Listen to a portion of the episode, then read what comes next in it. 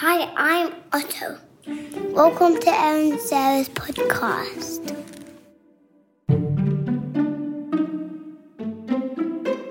Okay, so I want to I want to get right into this and just explain kind of who you are. I am like very excited to have you specifically on. Okay, Yep. very. I'm like I feel like a fangirl. I'm very I, excited. and the people I mentioned that we were having you on to were also very excited. Yeah, I couldn't. I couldn't believe people were corresponding with me. I, how did you find out about me? I, I Well, I, I was just gonna say it. So basically, my so our mom is uh, is very active on Instagram. She never posts anything, but she hits up me and my sisters and all of our friends with DMs. She sends a lot of videos around.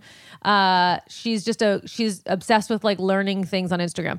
She Constantly trying to better herself and better us. Which oh, I love her. Yep. Uh, so she sent me a video of yours. I don't know when it was, six months ago. And it was a video that you made where you talked about how um, significance breeds resistance. significant. Oh, yes, yes. Okay. yeah, basically anything you resist persists. So most of us, wa- you know, we have a tendency biologically to want to be comfortable all the time, and um, I don't think we're built for safety. What I really got from the video was how when a point you're trying to make that you really want people to agree with, the more importance you put on getting people to agree with you, the less they are going to agree with you. That's right, because you're resisting their disagreement rather than embracing it. Yes. Yes. And that is something that immediately I it jumped out at me and then I started going down a rabbit hole watching videos of yours. And my first thought was he would be such an amazing guest on our podcast and potentially just very helpful because Sara and I work together and we argue all the time about how to lead. And um, I DM'd you and I and you just gave me the cold shoulder for a long time. I did not hear back. You didn't see it. You were in the void, man. I, I, I'm first off, I'm trying to get over my boomerness because my kids are always educating me. But I didn't know that, like, if you're not, a, if if I, you don't follow me or something, it was over on the, in this, in this, like, hey, somebody sent you this message, and I looked and saw, it, and then I, I thought, who's this? And then I went to your site and I watched a bunch of your videos, and well, I'm gonna contact them. Oh, well, I appreciate it and I forgive you for ignoring me. It was a very cool move on your part. Um, okay, so for 30 years, you have been a transformationalist, which is a word I've never heard before. I'm assuming Yeah, that means spell it. you help. Well, I'm looking at the word writing, so it'd be easy for you to spell. Okay, if I covered up the paper. No, I don't want to. I'm a very bad speller. Uh, that you're helping people transform. I'm assuming that's what that means.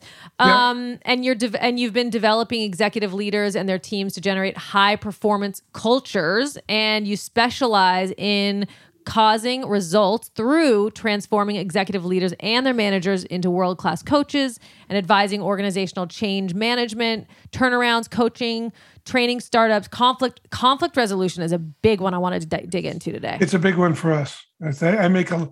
That's probably my mainstay. Conflict resolution because I'm doing culture blending and yes. you know, yeah, all kind like somebody one company buys another company and they have different cultures and so there's all kinds of conflicts. Yes. So we really we got a lot of questions from people. Oh my God. Um, Uh, Maybe more questions than we've gotten in a long time. For I couldn't believe how many people were looking at my videos.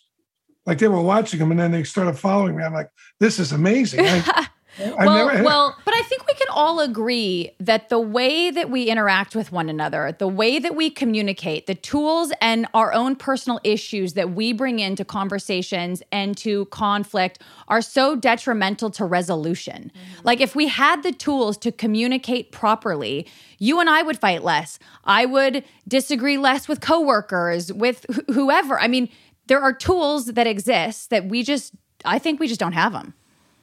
Well, you definitely could- don't have them. And we could talk about this because some things, some of us think that because there's tension, there's a problem, but there are natural tensions. So, for instance, um, there are paradoxes that you we have to navigate whenever we're working with somebody, whether it's you two working together or it's a team of people working together. But there are tensions, like for instance, there's the tension between asserting your own needs and helping other people with their needs, right? So if you think of it like a graph, like a vertical axis is, would be asserting your needs, and then the horizontal axis on the graph would be, you know, um, helping others with what they have and what accomplishing. And what happens is a lot of times, particularly strong leaders, they'll help people and not assert their own needs, and then have to dominate later on to catch up with their work. And and like it's attention. How much do I assert my own need uh, and and look for that? How much do I go after helping others? Like so, there's a number of tensions like that. Like mm-hmm. when you're coaching somebody, how much do you long on? You know, it's warmth and empathy, and the and the and the the paradox is enforcing. So you're going to enforce what matters, but you also want to be warm and empathic. You want to create affinity. And so, and there's always a tension there. How people tend to wait longer to enforce, so they get permissive. And then when they enforce, people don't understand why they're enforcing because they didn't say anything. Right. So, so then they are very aggressive when they do enforce. Yeah. Yeah. And and when they do enforce, they're aggressive because they feel like the person that they didn't correct took advantage of them, but the person they didn't correct didn't know. They mm-hmm. they usually they think, well, no feedback must mean I'm doing well. Right? right. And so there's these tensions that there's lots of them. So can you tell us a little bit just of your background, how you got into this work before we kind of start dumping a bunch of questions yeah. on you? Sure. My uh my mother, I, I, it started when I was a kid. I, I believe, you know, when you look back in your life, you go, oh, this is where it started. Mm-hmm. And usually a gift gets started because of either a very powerful vision of what you want or a deep wound. Mine came out of a deep wound. I, my mother was manic depressive schizophrenic, and and so uh, I learned to talk with her uh, and learned to communicate with her, and became very much a go between from the time I was about twelve to I was eighteen, and then you know a lot of scars in that period, a lot of disappointments, and then I I got uh, went through a whole thing with drugs and you know gang kind of doing you know you know criminal stuff. A lot of criminal. You can talk about it here. You're a bad okay. Dan. Dan's a bad boy. Yeah, I was a bad boy. I like it. and uh, and um, I some of my friends you know got hurt, killed, arrested, and I realized you know I'm going to die before I'm 30 if I don't get straight. And all the work I had done in the hospital with my mother, I got very acquainted with at a very young age Esalen and a lot of the human potential movement. Then I went through the human potential movement in the early 70s and took to it in the late 70s and took to it and started to work with them as I came out. And I kind of developed a, did I read probably three or four books a month. You know, I, you know, I've been doing that since I was a kid. And so I like to educate myself. And then I put my, I, you know, I went through all the kind of recovery stuff, got my head right. And um, started developing my own approaches and from what I'd learned both in you know in my travels with my mother and all my reading and then in the human potential movement I worked for LifeSpring for years and I've had the privilege of working with people like Werner Erhard and then I went off and did my own thing and uh, had my own view my own vision I think it's important to acknowledge too you and your partner you know you guys are you're dealing on a daily basis with like high level executives. This is not like a little mom and pop shop. Like you guys, no. and I won't name some of the CEOs that I know personally who you guys work with, but you're like in the trenches with some like major ballers that I can't even fathom the kind of conflict that. Yeah, we, that's what we we've gotten ourselves deep into it, and we love our work. So I I love the work I'm doing, and we've been very effective. So that's how we've gotten you know one CEO or one executive team will refer us to another, and and we've actually we have some great clients. What's so, your favorite part of it? The people. I really enjoy.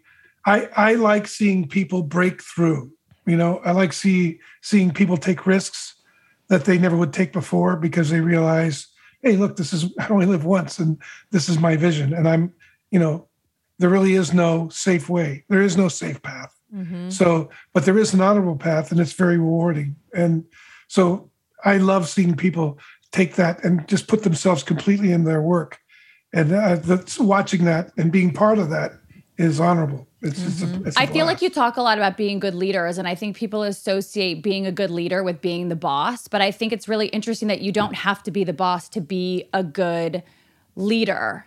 And I think I would just love to hear from you what what the characteristics are of what a good leader looks like. Erin tells me regularly I am a terrible leader. That's true. So we should we should but like we should really talk about yeah, that because it. we have different sure. her and I have different views on you know, I'm Erin I feel like is very and we'll dive into her and I a little bit later. But okay, I'll let you answer that. What what to you are the characteristics of a good leader?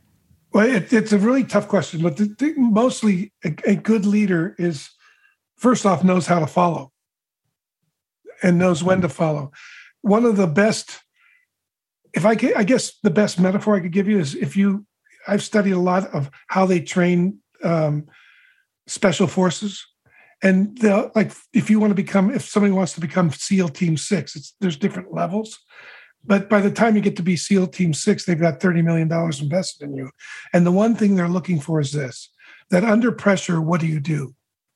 Do you turn inward and try to protect yourself, or do you turn outward and, and work with the team? Do you turn towards people? And a, a good leader will move towards their people, will, will um, include them in the process and, and resource their their intelligence and their creativity rather than try to be the answer person, man or woman. Uh, great leaders are great listeners and they're resourceful and they they have the vision in mind but they're also they're they're um, truth seekers. They're looking for reality. And they know that you can have a great vision but if you don't have you're not connected to reality then you're going to get lost. You're anything you do won't have power because you're not going to be acting on what is. So they're truth tellers and they they want to hear the truth so you know and and you know if leadership was easy more people would be doing it. But when we look up you can see that there's a lot of poor leadership out there. It's hard to find good leaders. Mm-hmm. who do you feel like obviously we've read you know we've read the biographies. We're we're well versed in a lot of the the the front facing well known ceos who would you say is there someone that comes to your mind that goes that was an amazing leader it's a good question. but you know, believe it or not, for me, Steve Jobs was a great leader. Yeah, he empowered because, everybody around him. Well, he he was a mess at first, and then he, you know, the guy just kept getting up and he corrected, um, and he left a, a, great legacy. But you know, he was a da- disaster at first. he was a horrible leader. I mean, he was burning everybody up around him, and then when he, you know, he he learned the lessons. The guy humbled himself. Uh, I think he was really in it to win it. You know, like he was in it like like the quality of the product, the, the impact on the on the on the user, that was a big deal for him. And you know, you could see because he, he didn't need much to live, so it was it was quite quite, quite interesting to watch in, the, in the, last half of his life, right? Mm-hmm. And it felt like he was not. I mean, I just I read the book, you know, like everybody yeah. else. I, I never met him, but it also felt like he wasn't afraid to walk away. I'm someone who I'm terrified to say no. I'm a terrified I'm terrified to walk away because I'm like, well, what if I'll never get another opportunity? What if this is the best it's going to be? And someone like him was not afraid to to walk away. Yeah, that's something yeah. that Sara and I always have issues with is like when in work in, in work situations if I feel like someone has disrespected us, isn't being um fair in a working relationship, um, I go, I'm going to call them out on it and I'm going to end our relationship. Not like I'm like one and done.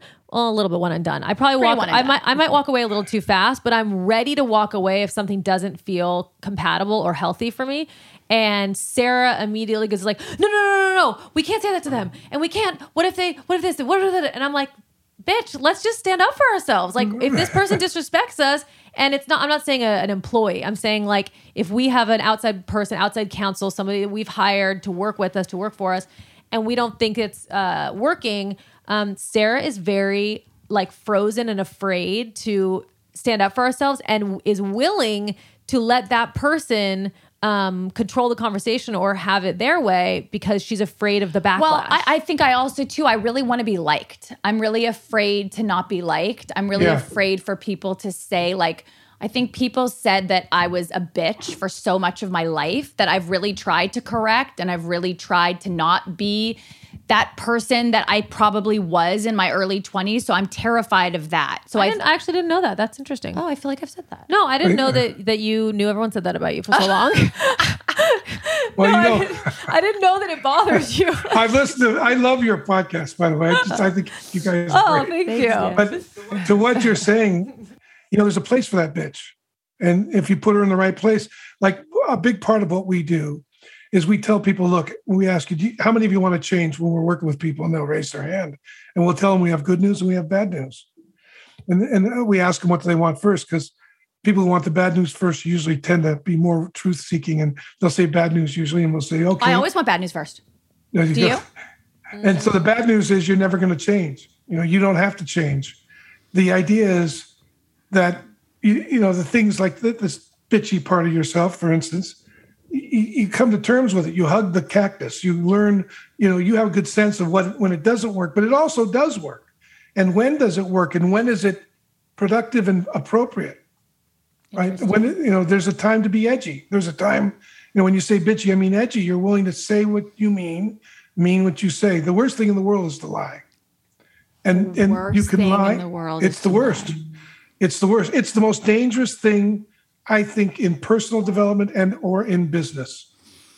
Right. So, like, okay, let me ask you a question. So, like, when we, for instance, I'm like just going broad, I'm not going to get too specific, but like, if um, we have a meeting with a founder, we're looking to invest in their business. Once we go through the numbers and we do our due diligence, we realize, you know what? We're not, we don't want to invest. My instinct is to always like soften the blow as much as possible. Like, oh my gosh, we absolutely loved your business and we loved you. And the re- the reality is like we just can't put this on our plate right now. Like where Erin is like, this isn't going to work for um for us. This isn't going to work. But And I'm not like cold and harsh. I'm like I feel like you're cold. Listen, this is business. It's not like a friendship. So if somebody pitches us a business and it doesn't work for us because the numbers aren't actually where they said that they were, or the valuation of the company is way too high, then I'm in Oh, favor of sending an email, them. and that's I- helpful feedback to them. I, you, you- a gift to them would be this. It like you're saying, this doesn't work for me, and this is why. And and now it may work for somebody else, but for us, if you want us, this won't work. Now, if they're smart, they'll say, "Well, what would work?" Right. Right? What what might work is, can we save this? Is there a possibility? And is it something I would want to do? I'd, I'd want to check that out. There's nothing worse in the world than lying. And do you think like eh, do you take the same sort of stance when it comes to like romantic relationships? Like if you're you just have to be honest. I am not attracted to He you. is nodding his head right now. He is nodding his head right now. I am. I I honestly believe that. Well, I look. We're always lying. We all lie to ourselves, just neurologically, because we can't take in all the information we're getting. So our system is deleting, distorting, and generalizing all the information to create a model of the world. But our model of the world's not accurate. It's a lie. It's and so, you know, the the the it, there's a bias, and a bias is a lie. And the antidote to bias is curiosity. But if I'm going to believe the lie, I'm not going to be curious. And the problem with that is I will be somewhere I'm not. I'll think I'm somewhere I'm not. Like if I think I'm in San Francisco when I'm in LA and I'm trying to get to New York, I got problems. Right. So, but that that's metaphorically, that's what happens when we lie. We're, we we and in a way, it's a form of arrogance because it you're I'm messing with reality. I, I'm altering reality. And and I've never seen anybody myself or any client I've ever worked with get away with it. There's a short term gain once in a while, but the long term pain isn't worth it. And a lot of people, a lot of times, when you when I lie, I've noticed that lying leads to bitterness and resentment. Because eh, eh, when you lie, when I lie, it gets out, oh, and when it starts to play out in my life, I don't realize what brought me this horrible result out here when it was a lie that started way back here. Mm-hmm. This is why I'm so obsessed with the truth. I'm so obsessed with the truth because it is freeing for me. It is freeing to not have to pretend to someone that there's a different, more flattering truth about myself. It is it is so um, scary to me to lie because I believe that you are giving that person so much power because now they are in on a lie and you're in on the truth, and they have the ability to expose that anytime that they figure it out. And I don't want to give that to anybody. Well, the other thing is, I mean, I, I did this in my relationship. Funny you brought it up. When I first started dating my wife, I lied a lot because I was doing illegal things and mm. things I didn't want her to know and things I was ashamed of. And when somebody falls in love with a lie, it's very scary. How long have you been married? 40, I've been with my wife 47 years. I cannot believe that you and your wife went through that stage of your life through to this stage. Yeah, we did. That's remarkable. that is I remarkable. Can't, I can't believe it either. But to what you were saying, when I, I never thought anybody could love what you know where I had what I'd done, things I had perpetrated, and you know just some of the lies I'd lived in. And when I got clean with her, and she stayed, and we worked it out. I, it's an interesting story, and I got in touch. I mean, we lie at such a subtle level that it's really important. Like like telling the truth is a big order. I mean, it's more like don't if you know something's not true, don't say it. don't don't believe it and that's how I started with my wife. I mean, the approach that we I used in my relationship, I've also used in with corporate. That's the same technology we use in our public trainings, and in technology meaning approach. Mm-hmm. There's a there's a very particular there's a set of principles we use when we work with people. Particularly, we start with ourselves and when we work with others. Okay, Sara. I like moms, that- moms like within earshot. So I'm like not talking about orgasms, but okay, go on. Oh, okay, got it. Um, all right, well, I'll try to keep my voice down so the mom doesn't hear about how uh, the awaken arousal oil and the sex oil really gets you going at night. With or without a partner, Sara. What's crazy is that Foria has like a incredible cult following with tens of thousands of people who have all said like their sex lives are better. Hmm. Well, I want you to intensify your sexual pleasure, Sara. I stop. Do. Can you please stop? I do. I'm just saying, imagine the best orgasm or sexy you've ever had, and now imagine it being even better. Are you imagining it? Not looking at you, I'm not. I mean, I'm staring at your freaking face. So no. Okay, well, for another time when you're not staring at my face, mm-hmm. um, Foria has this amazing Awaken Arousal Oil. It is the ultimate pleasure pregame. Okay, it uses CBD uh, for warming, sensation-inducing organic botanicals. By the way, organic, like nothing. I'm not putting anything. That's the thing here. That's the key thing here because no one's trying to put anything up them yeah. or around. We're not. Them. No we're never going to tell you guys to put anything toxic up your vagina. I'm just not going to do that. Um, Foria is an amazing, amazing brand. So if you are feeling in any way, and you don't have to tell us, you know what, this is anonymous, but if you're secretly feeling like you are not feeling the sexual pleasure you want to in your life, you have my permission to fully try this. I fully endorse you to go ahead and treat yourself for more, deeper, fuller pleasure wherever you can find it as many times as possible. And you can start with a bottle of Foria. Foria is offering a special deal for our listeners. Get 20% off your first order by visiting foriawellness.com slash foster or use the code foster at checkout. That is F O R I A wellness.com forward slash foster for 20% off your first order. I recommend trying their Awaken Arousal Oil and the Sex Oil. You'll thank me later. What's up, mom? All right, we have said this before. You know, most of the women listening to our podcast are in the age range where you're curious about your fertility. You're like, everybody's talking about it. How many eggs do I have? Do I need to start checking? And I can attest to the fact that going to fertility doctors is really intense. And I've said this before, you can run into people that you don't want to see at the at the fertility doctor. And so if you can get things checked out in the privacy of your own home, I highly recommend it. And that's why we really like modern fertility because it is at home kits where you can test a lot of different things. You can get all these baseline levels and then you can talk on the phone to a specialist who will explain to you what the numbers mean. And then you can decide if you need to go to a fertility specialist. I can avoid a doctor's waiting room and the 95,000 uh, pieces of paper you have to fill out. I'm doing it. And that's so great about this company is that the information that it provides from literally the, your living room is it's just a no-brainer and we've really turned a lot of people on to modern fertility. We have turned a lot of people onto it for good reason. And also, guys, if you've never had fertility testing done or gone to a fertility doctor, let me just burst your happiness bubble. It is the most expensive thing you'll ever experience, and nobody covers it at all. Insurance companies laugh at you when you they call it like elective. Just so you know, it can be very expensive, and modern fertility at home kits are very affordable. They are $159.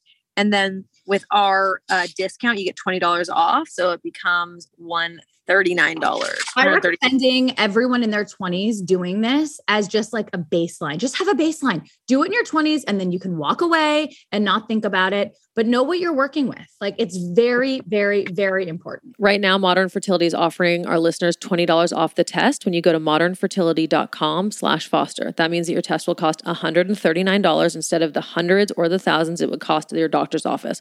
So get 20% off your fertility test when you go to modernfertility.com slash foster. Foster. That is modernfertility.com slash foster.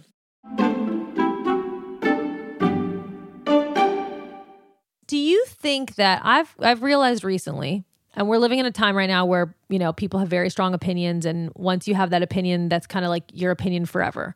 There, there's an Instagram account that I follow. This girl, not skinny but not fat, is her name on Instagram, and she's very funny. And she posts about uh, celebrity gossip and and all these lighthearted things, and I really enjoy it. And she takes a really hard position, like I hate this celebrity couple, or these people are annoying. And then like a week later, she'll be like, you know what? I've changed my mind. I actually really like that couple. I'm like a steak. I flip. And I watched her do this, and as silly as like it is, I thought about it and I thought, I'm too scared to admit when my opinion changes on mm. something. And she doing that just gave me permission to say, you know what? I know I had that strong opinion, but now I changed my mind. I feel differently. And it was so empowering being able to do that. And I, Yeah. which brings me to my question like, how important is it for a leader, for a person in a relationship, at running a company, anything, to acknowledge they may have been wrong? And now they feel we- differently. I think it's everything. I think it, it goes to the heart, but you just identified one of those tensions I talked about. So one is being confident in your own opinion. That's put that on the active side, and then the the more supportive side trait would be open and reflective to other people's opinions. And you could be confident in your own opinion and still be open and reflective on other people's opinions. And that's what a, a leader's got to be aware of those tensions. Like, gosh, what I, I I have my own opinion, and now I'm going to check in to hear this opinion, and I'm gonna I'm gonna be open and reflective. When I'm insecure with my own opinion, I get dogmatic. Dogmatic is what you're talking about. I just form an opinion, and I'm unwilling to hear anything else because I don't want to be persuaded. It really isn't about finding the truth. It's about preserving my need to be right, which is very different than finding the truth. And finding the truth there's usually a crucifixion along the way, right? That you described, like, well, you know, geez, I didn't know that. I, you know, I that that changes my opinion, and I'm I'm willing to do that because I know that the truth, reality, is going to set. It's, it's really going to give me the resources I need to move forward powerfully. Mm-hmm. Heather, I'm so like endeared to people, whether it be people we work with, friends, people I admire, people, whatever, people like senior than us in different businesses that we're in, who acknowledge when they were wrong or Yeah. like, I'm like, oh my God, like you automatically just feel like so close to that person. It makes you like them more. Yeah, isn't it, it's ironic, isn't it, that you can have a breakdown, and the person that you have the breakdown with, if they admit their part in it, they they ask for forgiveness. You you get closer. It's like that's the that's the paradoxical or ironic reality, if you will. That's actually ironic that you would be in a fight, you break through, and now you're closer than you were before you even got into the argument. Do you think that the way that, uh, like, how there's a love language and people have their love, love language, like, is there an equivalent for like a leader language? Well, sure. There's, I think there's a lot. There's so many cues, right? So people can, for instance, I mean, there's there's a, there's a whole field of study called in neuroscience called neurolinguistic programming. I'm sure you've heard of it, NLP, right? So they, it's about how the body patterns experience. So if, for instance, I'm very kinesthetic, and when I was a kid, I had I was getting terrible grades in grammar school until I got into the fifth, fourth grade, and this teacher, Mrs. Phillips, I'll never forget her. She said, "You can go in the back of the room, and I want you to stand back. Don't disrupt the class, but you can move any. If you need to walk, you walk." Because she understood what was going on, and I started getting A's. I started getting B's and A's because I would need, I needed to move. And when I work, sometimes I'll if I work with a team and I'm working with a group of people, I'll tell them I move a lot. So if you see me mm-hmm. on a computer or doing things, I'm listening.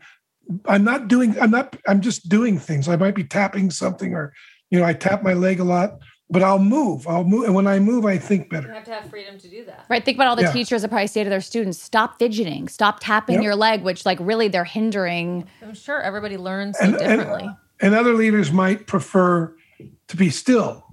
And I'll model like if I'm working with a client who likes who's very still, I might just be still so I don't edge them if I'm trying to get to know them. And I might and I'll listen to like you can listen to what predicates they use. They, like I see this, I see that, I see. So they're visual. So I'll use visual cues, right? But it's it's a you know it's like a modeling. That's how I got connected to my mother was was modeling her when she was when she was. Uh, I think we need to learn how to do more of that. Well, Sara and I and our working styles are very different. And so we find ourselves arguing a lot and talking about being able to admit when you may have been wrong or maybe um, change your mind. For me, I always want to be somebody who's like, can be collaborative in a working environment. And where Sara and I struggle is that I find that Sara is on a single journey. Like she's on the Sara Foster journey. And so there are times where I say, um, you know, that I really like something, like the way, maybe for our clothing line, I like something like, I really want to make this top. And Sara's like, that's the ugliest top I've ever seen in my fucking life. That's horrible. It's terrible.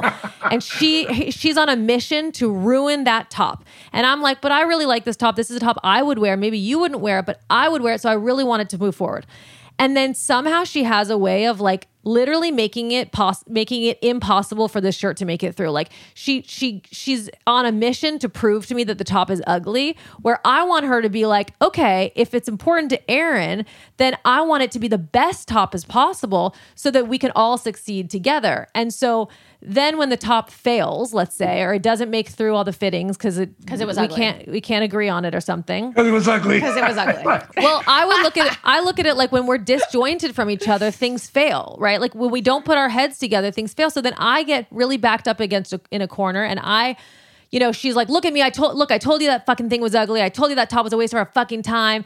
And it makes it very hard for me to go, "Oh shit, that shirt failed," because I'm like, I want us to be on the same side where even if we disagree, we have the same goal, which is for the business to do well. But she is a very punishing person, and it makes it very hard for me to uh, be vulnerable. And like, I want to know that we're on each other's side, whether we agree or not about the fucking top. Okay, I'll, I'll need a rebuttal and then Dan can weigh in. Okay. Rolling up my sleeves. Well, number one, you're you're very hot. Okay, I think we need to start by just communicating at like, like, I'm physically attractive. no, like you're at you're at a twelve, and we need to be hmm. we need to be at like Well, a I'm so excited I get to finally vent to someone. we need to be at a six. We need to be at a six. I'm not in the Sara Foster business because it is not the Sara Foster clothing brand. It is our clothing brand. So it's not the mm-hmm. Sara Foster business. I truly do operate from a place of like, I actually am so not desperate, but I'm so passionate about the business working that in those moments, all I can think about or see is like, I think that top is really ugly. If that top be- gets on our website, people will say, favorite daughter makes terrible tops. Then they're not going to want to buy our tops. And that affects the business. Like, that is truly my thought process. I'm not going like, well, I just want to make Erin mad or I just don't want to agree with Erin. Nothing makes me happier. Like, so I that's my that is actually my train of thought.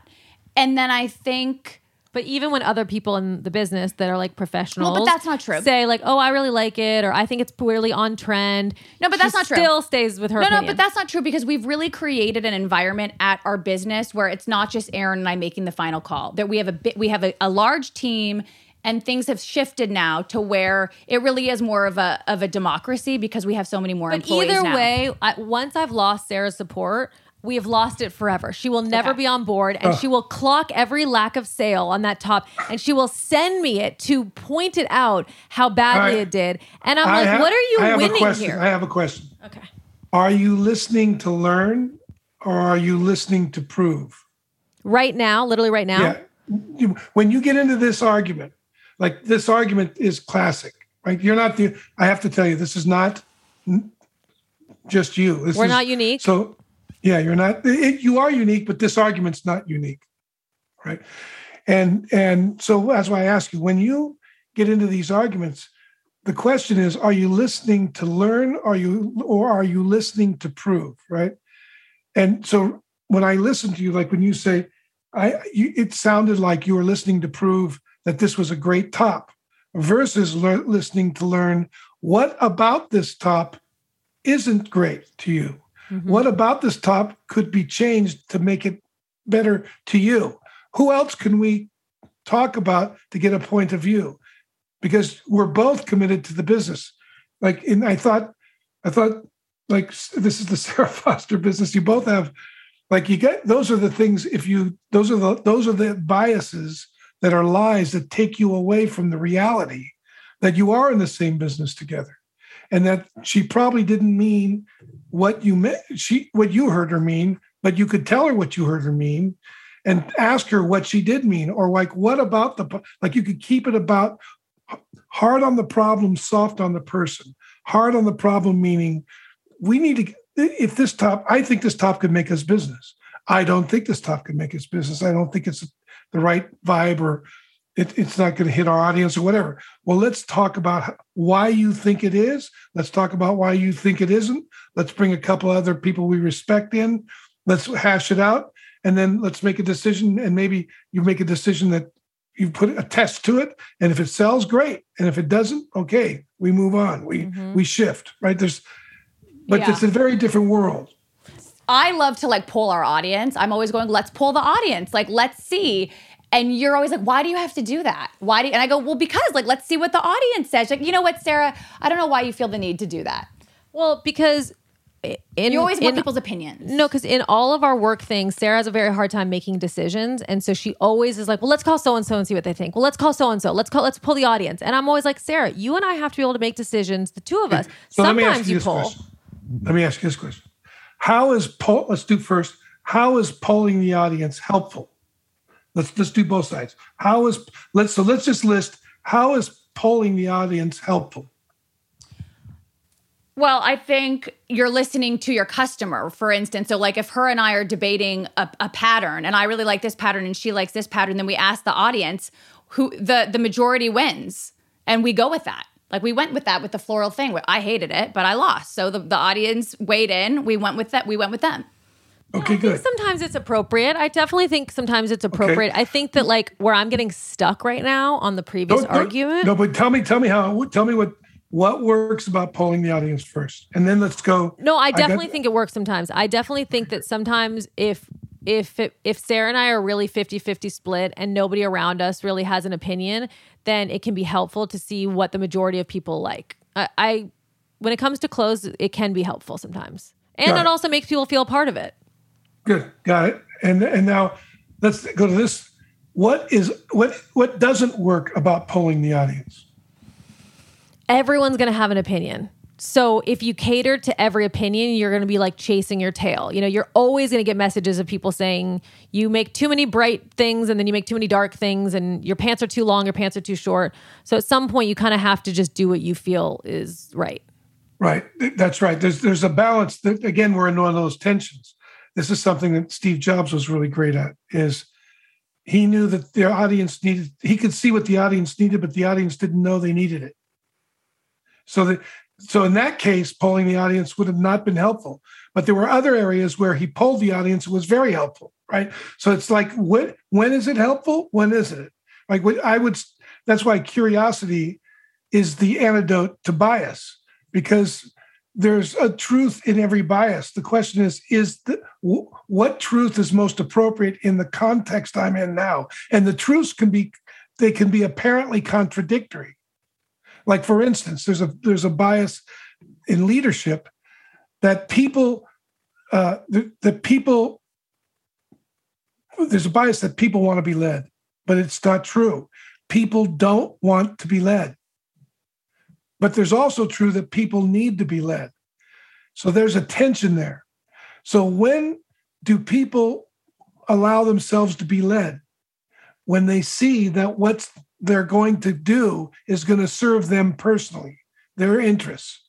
So if I can, if I'm leading somebody and they can see that the larger picture is going to serve them, they're going to be in, they're going to want to be led.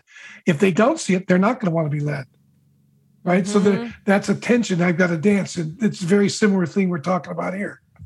It's really crazy because, like, Erin and I are 50 50 partners, like, in so many lanes. I mean, we have this podcast together. She might want to have a guest that I go, I don't want to have that guest. I don't want that person on my podcast. And she goes, Well, I want that person on my podcast. I go, But I don't want that person on my podcast. We have a clothing line. She likes a shirt. I don't want that shirt on my website. We make investments.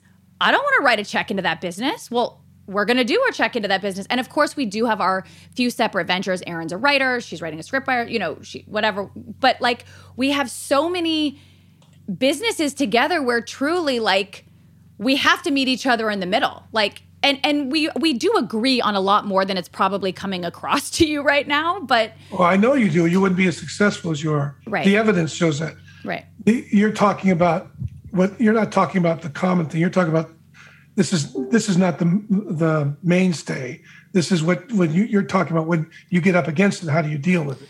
yeah, and I think we're telling a lot of the negative right now. But like, I really feel like, and I don't know if Erin feels like this, but I actually think we really are a good team, and we really do because of our different skill sets.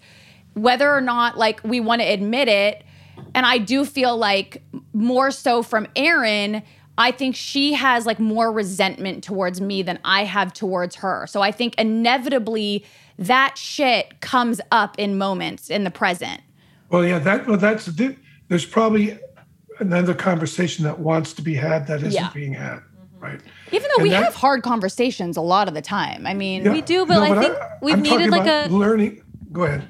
No, sorry, I was just gonna say I think we've we we do need um, a mediator sometimes Yeah. because we get to an impasse, and I in the end don't feel heard. She in the end doesn't feel heard, and then we just kind of brush it under the rug. And Sara's someone that can kind of just start fresh the next day, but I carry it with me. So that night, Sara's sleeping easy, and I'm not sleeping easy. and I'm waking up and I'm going, "Hey, what's up?" Like I But then the I next time on. a conflict comes up, I'm remembering all the last 17 conflicts and I'm like filled with rage because I don't feel seen or heard and I don't want and to- I don't remember them. and I don't want to be in a business with someone who's so punishing. Like I want to be with someone who's on my side, who well, what's wants punishing? me to win. Well, what? Tell us what punishing is. To me, it, sorry, Dan, were you going I to say was, something? I was going to ask the same question. What is punishing about Yeah. Sara, that So- you you feel is punishing about Sara? So for me, when anything happens in our businesses that's outside of what Sara likes, let's just take this top for instance, or whatever it could be. It's not like, you know, I see that you really like that. For me, it's not a top I like because it was really trendy in the last three years, or because I don't think that a lot of people can wear that color, or maybe I would like it more if you change this thing about it. It's like, that is the ugliest top I've ever seen. No one in the, their right mind would ever wear that fucking top. And like, I'm definitely not going to trust you because I've seen your style. Like, it's like goes down on this like attacking mode of it will be my mission in life to make sure that you feel like shit about that idea of yours. I have a very hard time being in business with someone who can't ask questions instead of like the attacking because But I think you also have to. This is not like on the daily. I'm not saying you have the worst fucking style every day. She's just remembering that time two months ago when I said that, but then talks about it like it happens every day. So let me ask you now: What was the purpose of responding that way? For me, Yeah, like probably did- like well probably because i think that an, that another issue that we we have is that i will do something once maybe twice and all of a sudden i'm labeled as that person and i go yeah so- but yeah right. So you're it's in defense that you're not that you're not that person. You do it once in a while. i do it sometimes but this is so- not my style every day So my my question is, what? Let's say she do you. Let's say she wasn't saying you were doing it every day. What what what is she trying to say? Like like I'm married, right? And if my wife keeps bringing something up, there's something she's trying to say that I'm not hearing, and then I get in. I get hooked up about the content, but I'm not hearing what she's trying to communicate through it. Right. That's what I meant by listening to learn. It's okay. She keeps repeating this and she looks bitter. She's angry, right? You you said that. You feel like she's bitter. And she says she is. She says she has a harder time coming up from something than you do. So you're probably more optimistic. She's probably more skeptical. Right? That which means she probably pays attention to the pitfalls more than she pays attention to the future turning out bright.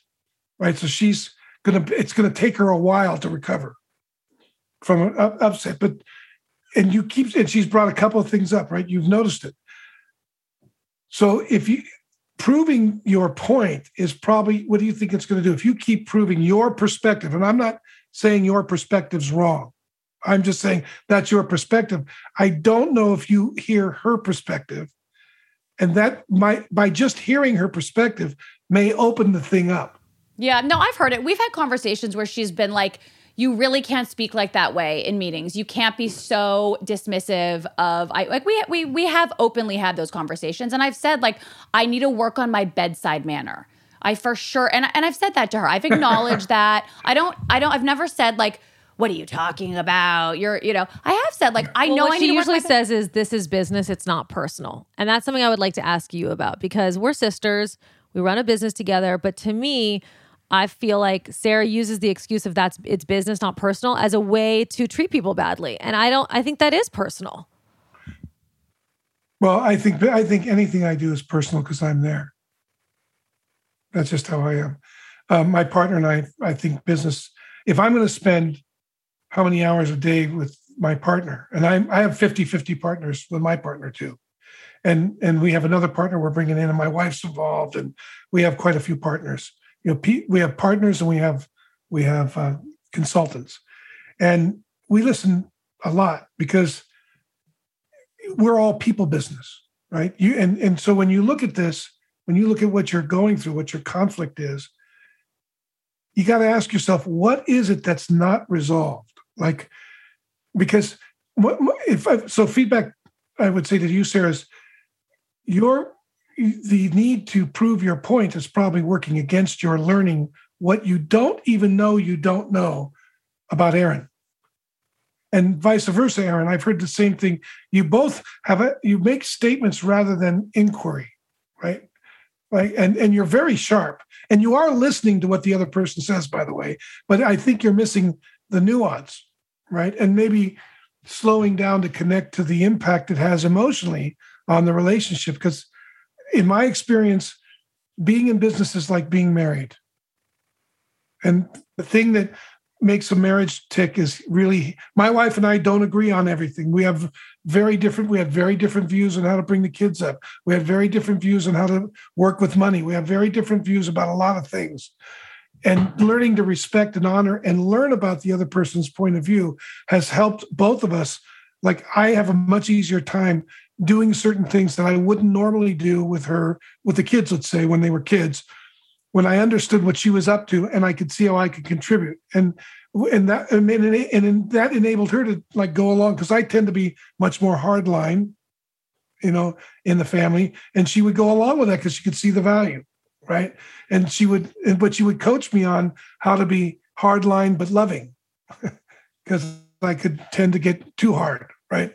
And at first I would defend myself, and then one time a friend of mine stopped me and said, "If you weren't going to defend yourself, what like when you defend yourself, what are you not hearing that she's saying?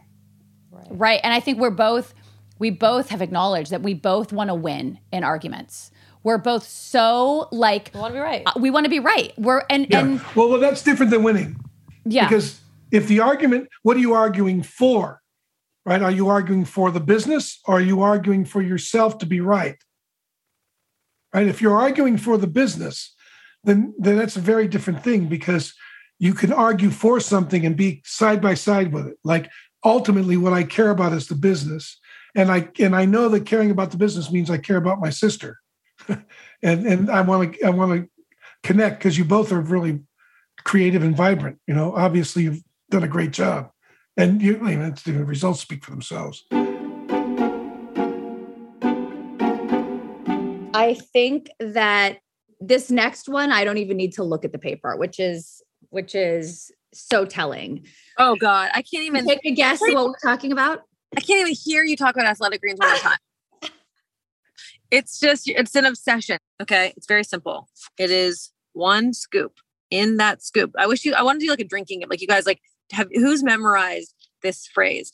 One scoop of AG1 contains 75 vitamins, minerals, whole food source ingredients, including a multivitamin, multimineral, probiotic, green superfood blend, and more, all in one tiny little scoop. Here's okay? the we're all depleted more than you probably realize. And there's so many different things you need to take. So instead of taking 10 different things, it is one scoop of powder in the morning, in your water, in your juice, whatever it is, stir it around, chug it down, and you're done for the day.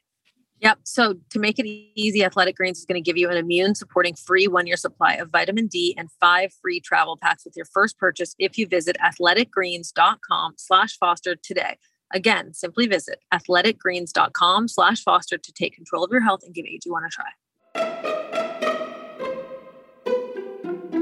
It's a new year. We're all looking at no, ways. Sara, it's not a new year anymore. It's literally almost April. That still qualifies as a new year. It's under the six month mark. I still feel like it's a new year. Under the six month mark makes no sense. The six month I'm- mark halfway to the next year. I'm still looking at, you know, I'm still deep in my New Year's resolutions. And one of them is being more accountable for what I eat, not so that I look different, but that so I feel different. I don't feel good when I go to McDonald's and eat french fries. That's why I love Noom.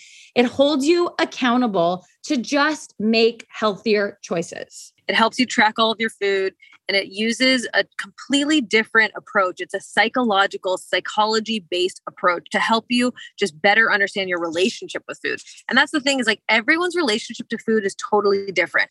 And so it teaches you how to have a more meaningful way of eating and gives you like skills and knowledge that you need to build like long lasting. It becomes like your choice. Like all the people I know who have been doing Noom for a long time, they're like, I don't even crave the things I used to crave, which at the mm-hmm. end of the day, that's the dream. For me, when I eat cleaner food, my brain is clearer. So start building better habits today. Sign up for your trial at noom.com slash foster. That is N O O M dot com slash foster to sign up for your trial.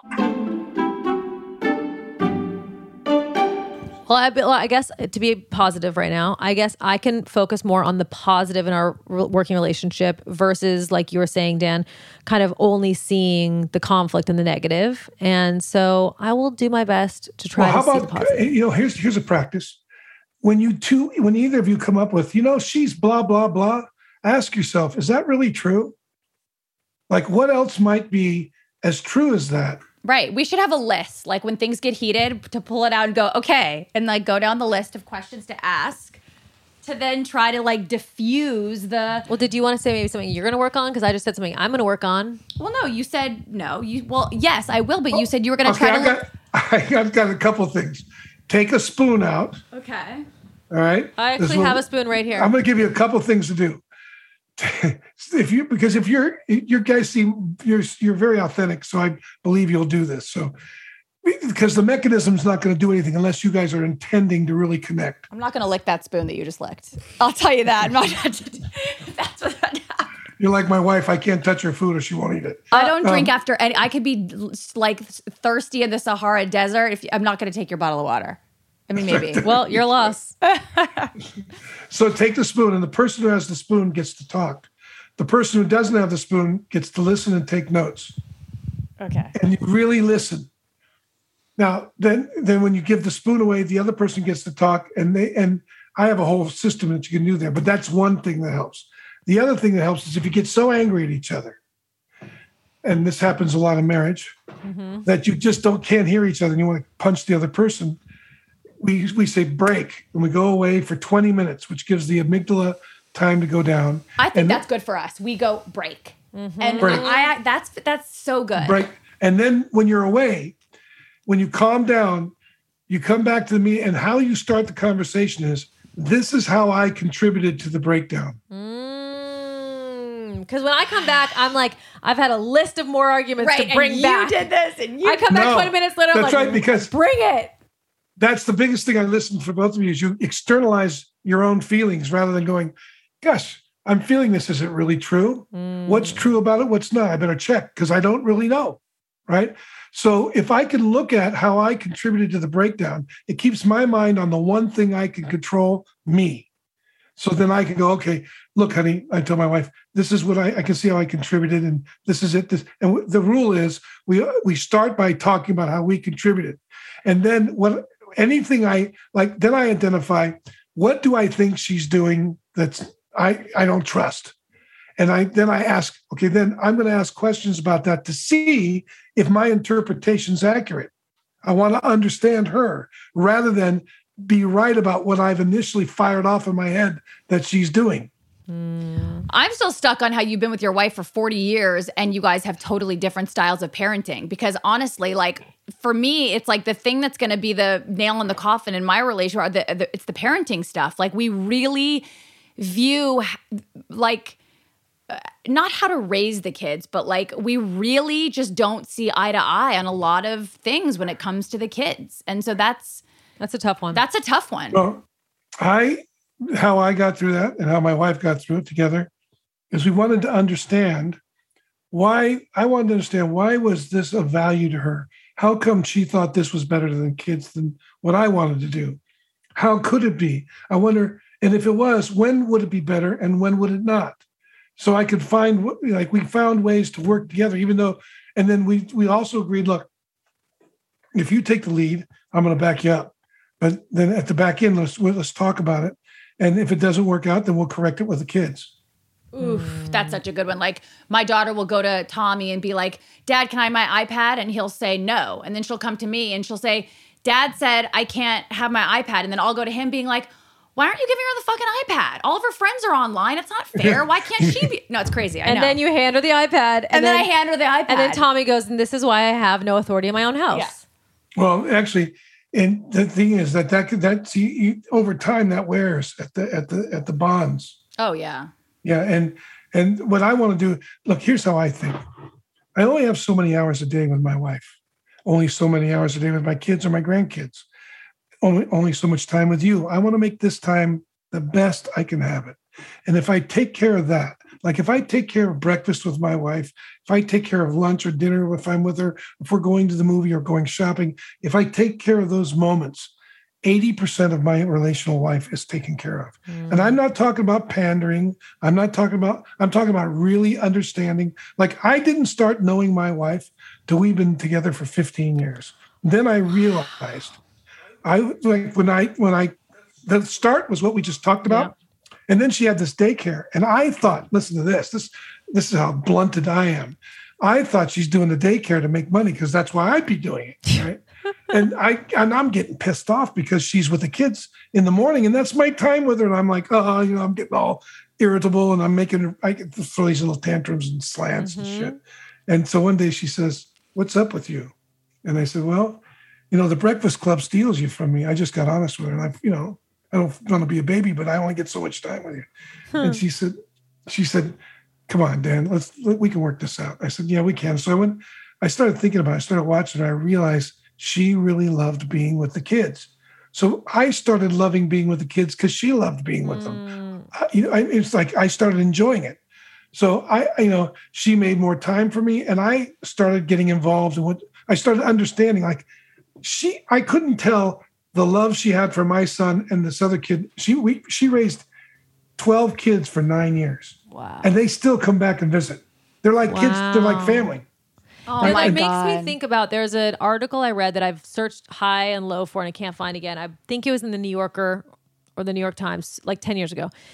And it was about relationships and the theory was that a relationship is a series of of each person bidding for a connection with their partner. And that when you bid for a connection bid. with your partner, that's right. That's right. That partner has an opportunity to reject it or accept it. And an example That's John that, Gottman. That's John Gottman. Is it John Gottman? Okay, so the so one of the examples was that like your husband is a bird watcher and he loves birds. And he's standing at the window and he's like, "Honey, come look at this bird. Come look at this bird." And you're like, "I don't give a fuck about that bird." he was just asking to connect with you over something he that's cares right. about. That he either, sees that's beautiful to him. And you reject right. it or you accept it. And i think about that all the time because that's what that is. Like when you connected with your wife over the thing that she enjoys that's also, a connection. Yeah and i found myself enjoying it after a while. First it was a little hard then i really and then i found myself eating regularly with the breakfast club. Oh. but you know the other thing is I've done it with her. I like to read a lot. She's not a big reader, but she likes to read. And I read philosophical stuff, and she reads other things. And I'll say, "Come here, look at this," and she'll. She used to do that. Now she'll go, "Okay, show me what." Okay, and it's oh, and she. I notice she's starting to enjoy it more.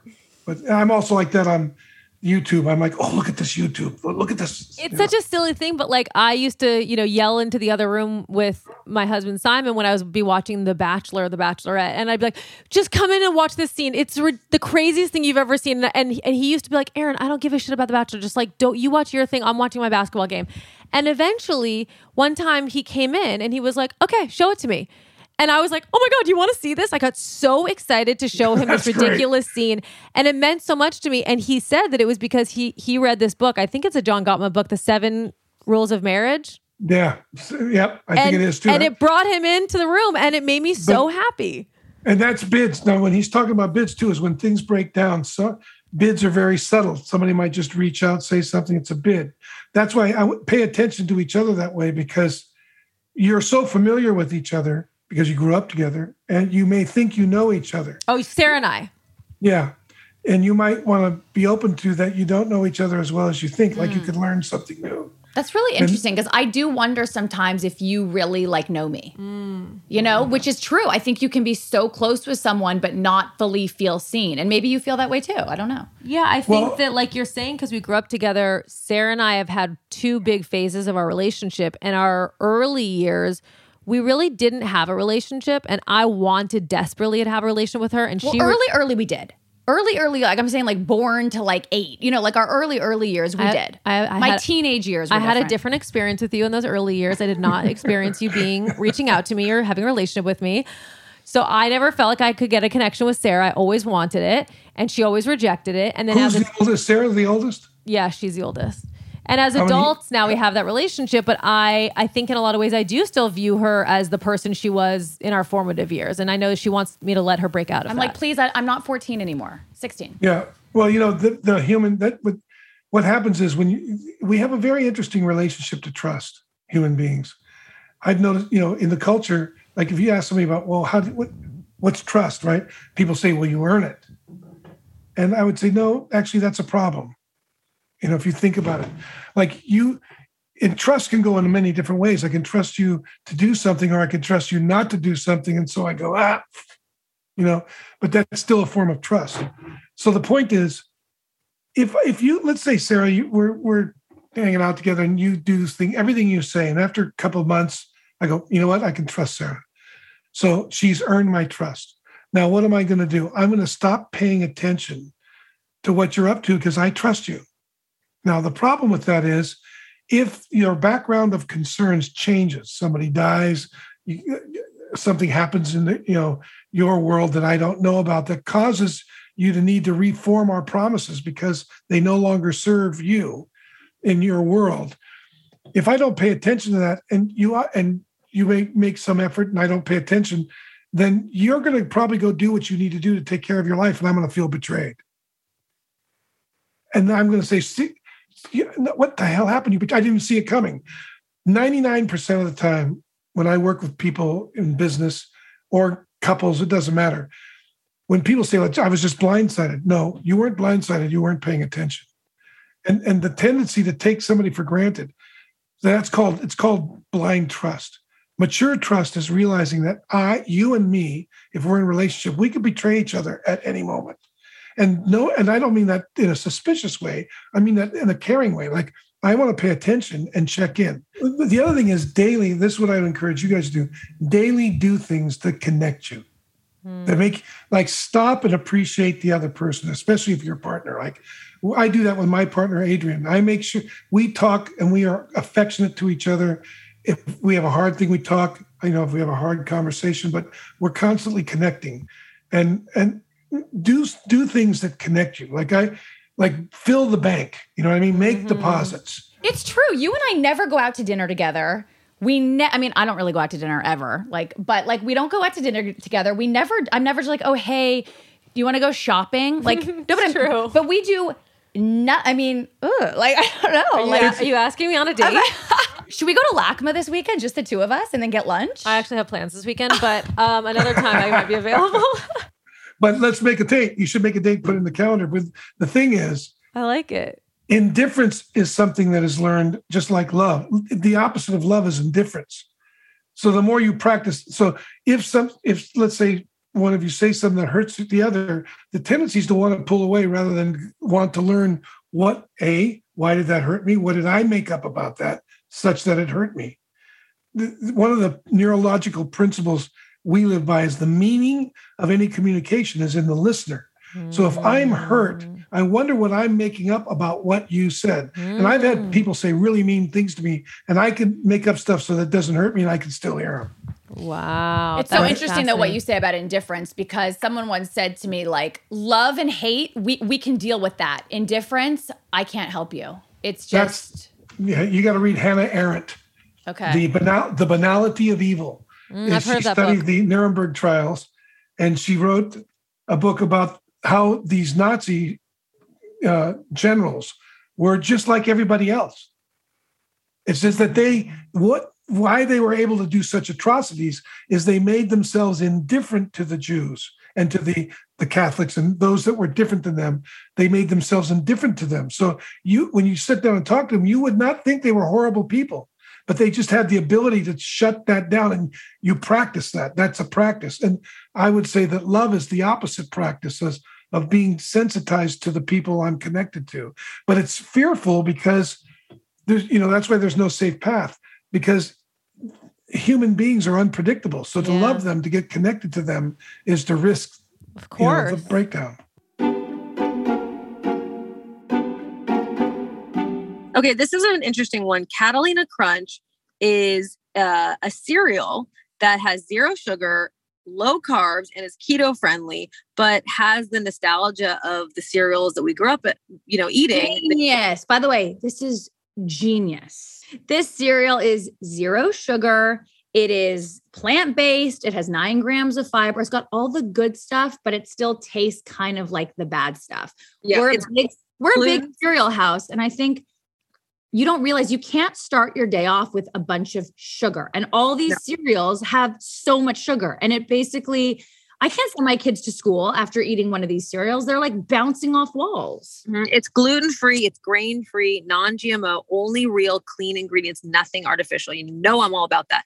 They have flavors like cinnamon toast, dark chocolate, and chocolate peanut butter, but it is not filled with sugar. So it's It's like so amazing, like how these food companies have evolved. They're giving us the feel and the taste of those nostalgic old things, but like they're smarter than that. They've realized you don't have to have it filled with all the chemicals and all the shit that we grew up on. Exactly. So, see why Catalina Crunch cereal is the fastest growing cereal brand in America.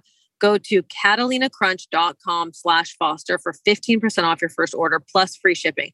That is catalinacrunch.com slash foster. If you're not sure which flavor to get, try the variety pack and check out their delicious cookies and snack mixes while you're at it. Again, that is catalinacrunch.com slash foster for 15% off your first order plus free shipping.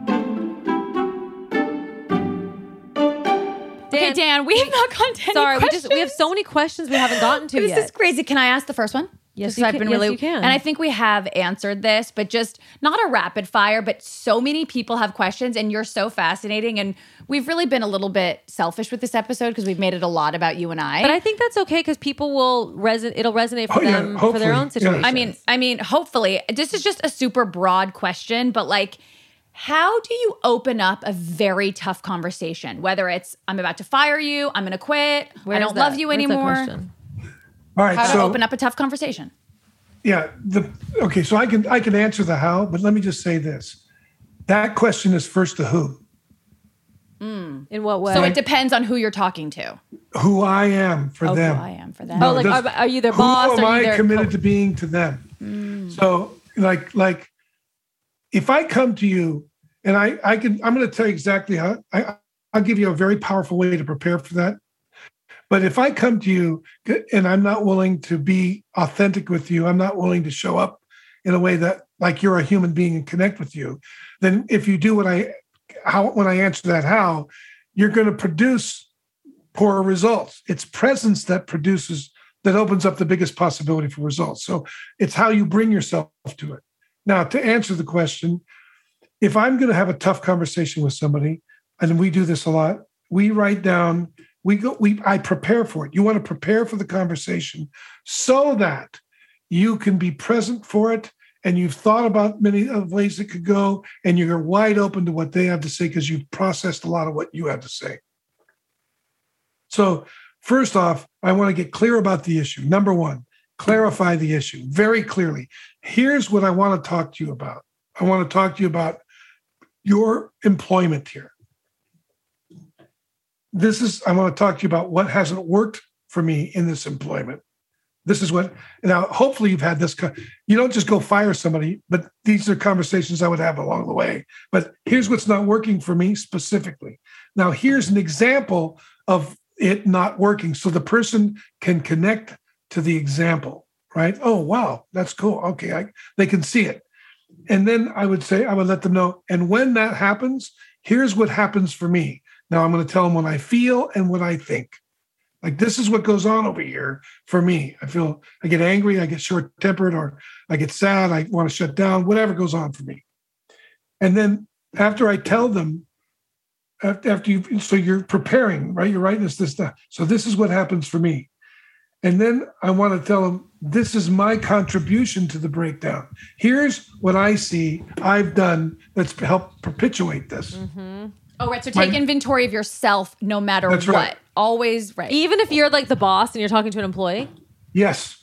Oh, yeah, exactly. Like you see, that, that, yeah, this whole thing about if you're if you're going to lead, you better be human.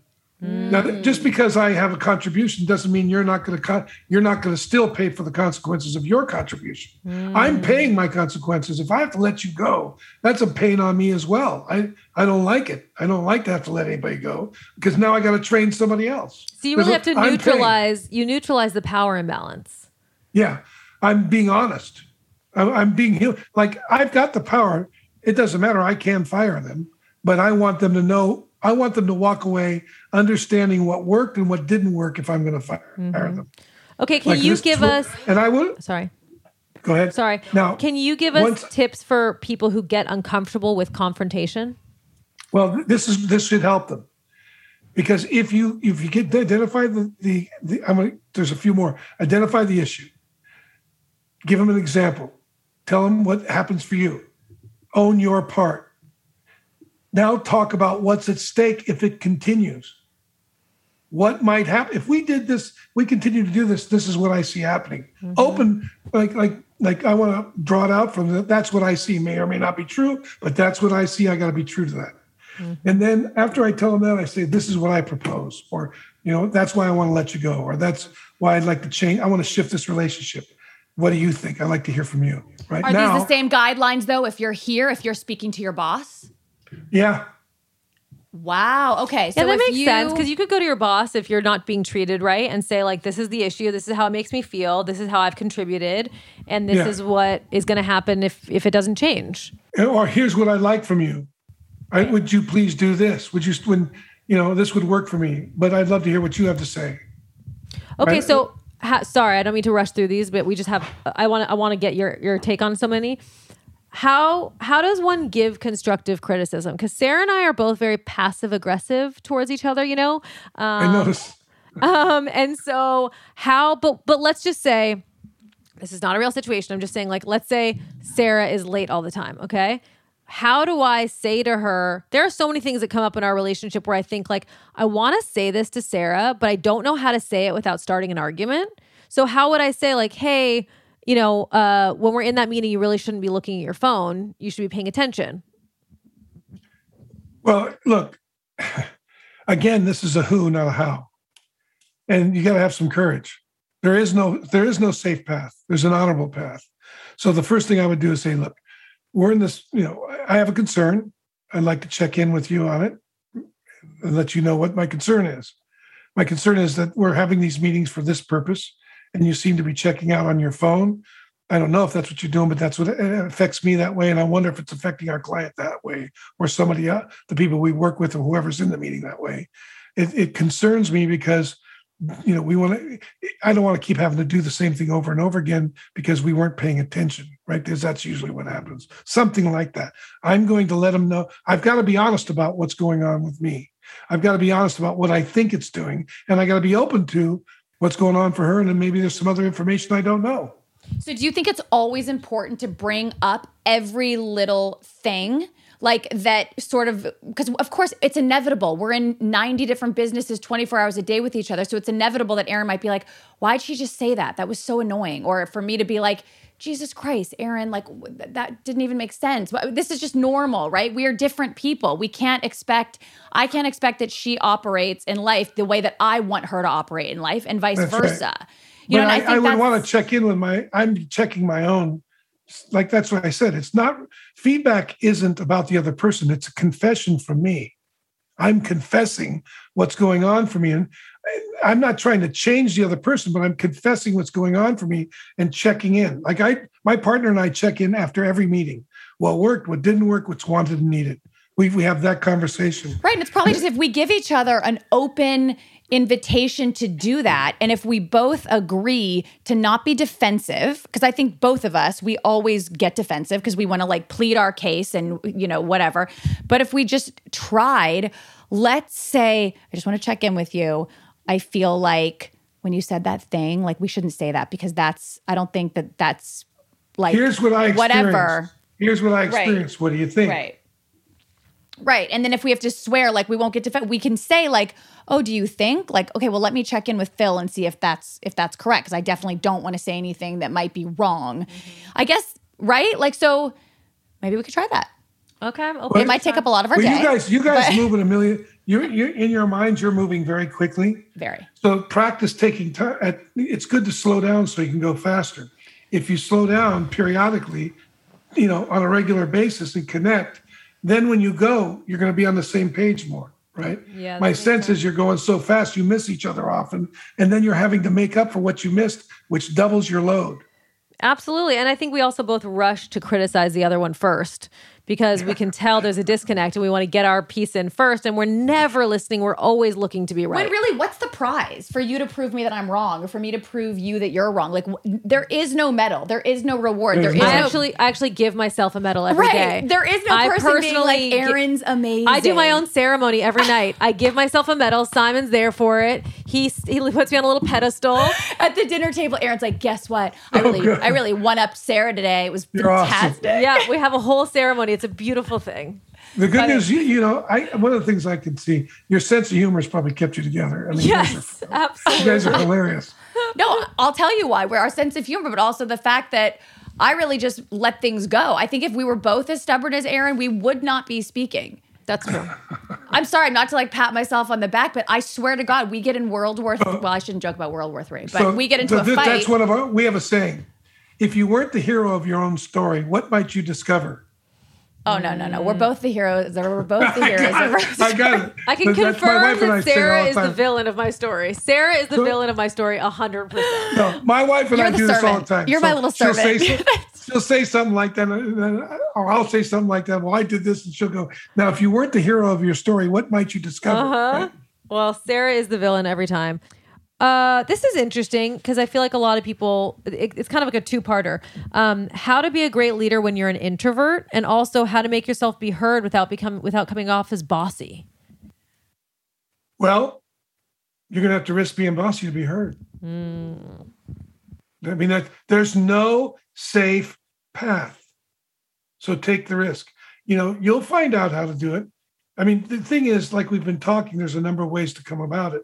But I would suggest to owning your own experience. Make make your feedback a confession so somebody can get in on what you're seeing and then find out how they see it. And and then if it, it doesn't sit right, keep that up. Say what's there. Don't keep yourself from saying what isn't true. Don't lie. Because that is going to increase pressure. Better to take the short-term pain for the long-term gain. Rather than rather than the short-term gain and then you have to deal with the long-term pain. Right. That makes sense. Wow. Okay. How do you approach salary discrepancies? Like, how do you approach? It's, it says how to discuss salary adjustments with a boss. Is that what you're yeah, asking? like, but like, you know, or this person's making more than I am. Like, I just found out what that person's making. I think I'm worth as much as that person, or I need a rate, you know, just financial. Well- yeah. I would never one, it's none of your business what somebody else makes. Mm. Two, you ought to you ought to be you ought to be gauging your your wage on what you produce and the mm. value you you produce for the company. And if you produce value for the company, don't prostitute yourself. Be willing to lose the job if that's what it takes. If you really feel you're being underpaid and you're not willing and you keep you keep acquiescing, you're creating the agreement for them to keep paying you under what you what you believe you deserve. You have to be willing to face the fact that they may not want you if you get if you ask for what you deserve, or they may not give it to you, and then you have to decide. Okay. So then That's what really about how do you ask for a raise? I would make sure I was clear about how I contributed to the company, how I performed uh, against my goals, against my you know uh, KPIs or whatever, if uh, OKRs, whatever they're using. I'd, I'd make my case based on that and its contribution to the company. This is an interesting one, Dan. How do you feel less competitive with the people at your same level? Stop comparing yourself. Comparison is the root of all. So, competition, there could be healthy competition, but comparison ultimately leads to envy. And envy, Destroys Envy- you. well, there's, yeah, jealousy is I want what you have. Envy is I don't want you to have what you have. Mm. And envy is what is divides a team. So envy is like, I'm going to keep you from having what you have. So I sabotage without even thinking about it. It's not like you go planning to sabotage somebody. But if you, if I'm really envious of you, I'm not going to give you things that I think are going to help give make you have a good time or bring you more accolades. I'm going to do everything I can, gossip, slander, tail bear, to to to take you down, produce uncertainty in the teammates, etc. So stop comparing I know a few people like that in our life. and start start appreciating you know, like appreciate people's gifts and learn from them that's i mean you can't learn if you're envious that's the problem okay, so I am jealous of some people, but I'm not envious of people. Yeah, you don't want feel like you don't it's want good things to happen for other people? No, I do, but I no wait. That's envy. What? Okay, so I'm envious of, but I'm. Not I think jeal- you're more envy than less jealous. Yeah, You like- just want to block the good things for other people. No, no. I but there are people that who I look at and I go like, I wish I had that. well we have a saying in our house if i start talking about you in our, in our house in our company too it's a 48 hour rule so if i say something that's negative about you or that brings doubt about you in the company the my partner or i or somebody on the team will say yeah fo- have you talked to have you talked to erin about that and if i said no you, it'd be simple 48 hours on Wow. means 48 hours you talk to him or i go talk to him wow. that's I like that rule. I like that too. Okay. I like, I like that too. I like that. I like that a lot. That's a very good rule. Oh, this is a very interesting one. Um, I love And I know you're a guy, so I don't know if you can fully answer it, but I pro- you probably can. How do you keep the peace with a female boss that feels threatened by you? Because I mean, I've definitely experienced that. I don't know if you have too, Sara. But for women, there's a lot of times that just other women, we don't like to see each other succeed, and it's hard when that's your boss. Yeah, well, that that's a good question. One, you got to ask yourself if you're willing to take the high road and continue to try to really connect and communicate. If you don't believe you can do that and you don't trust them, you don't do yourself a service by staying. Right? But you ought to really vet it.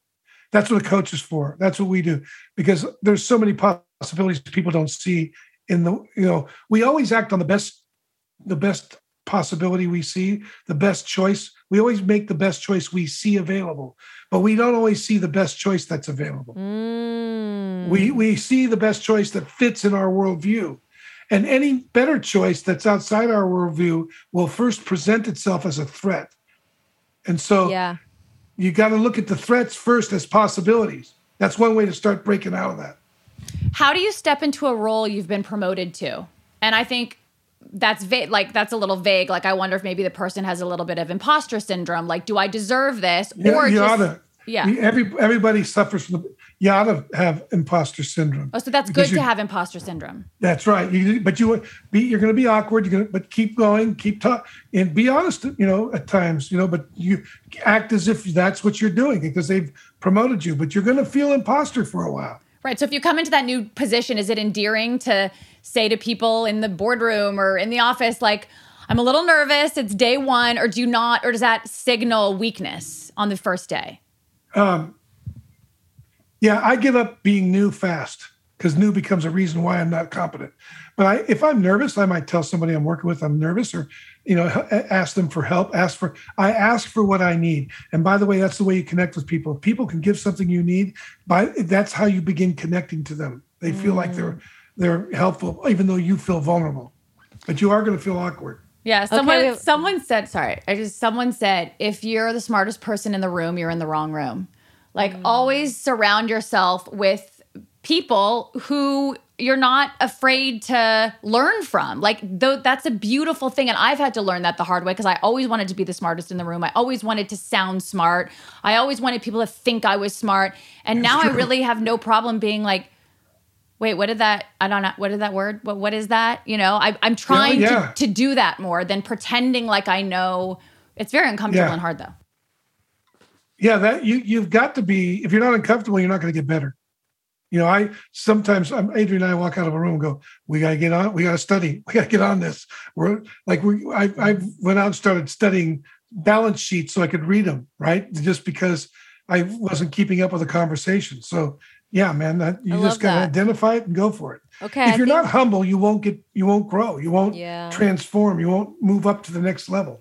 Yeah, I think it's very clear from everything you're saying that vulnerability is such a huge asset for you as a leader um, to stay vulnerable. And it's it's I think that our culture tells us to never be vulnerable as a leader or as a coworker because it's so scary because we equate it to admitting fault and weakness. But it seems like vulnerability is a real strength. Yeah, and I think that's why we don't see a lot of great leaders That's because so interesting. That is interesting. I can I can be vulnerable and still stand. of course. Right, I can I can stand and say, you know, I don't know if this is the right thing, but I'm standing it because I believe it.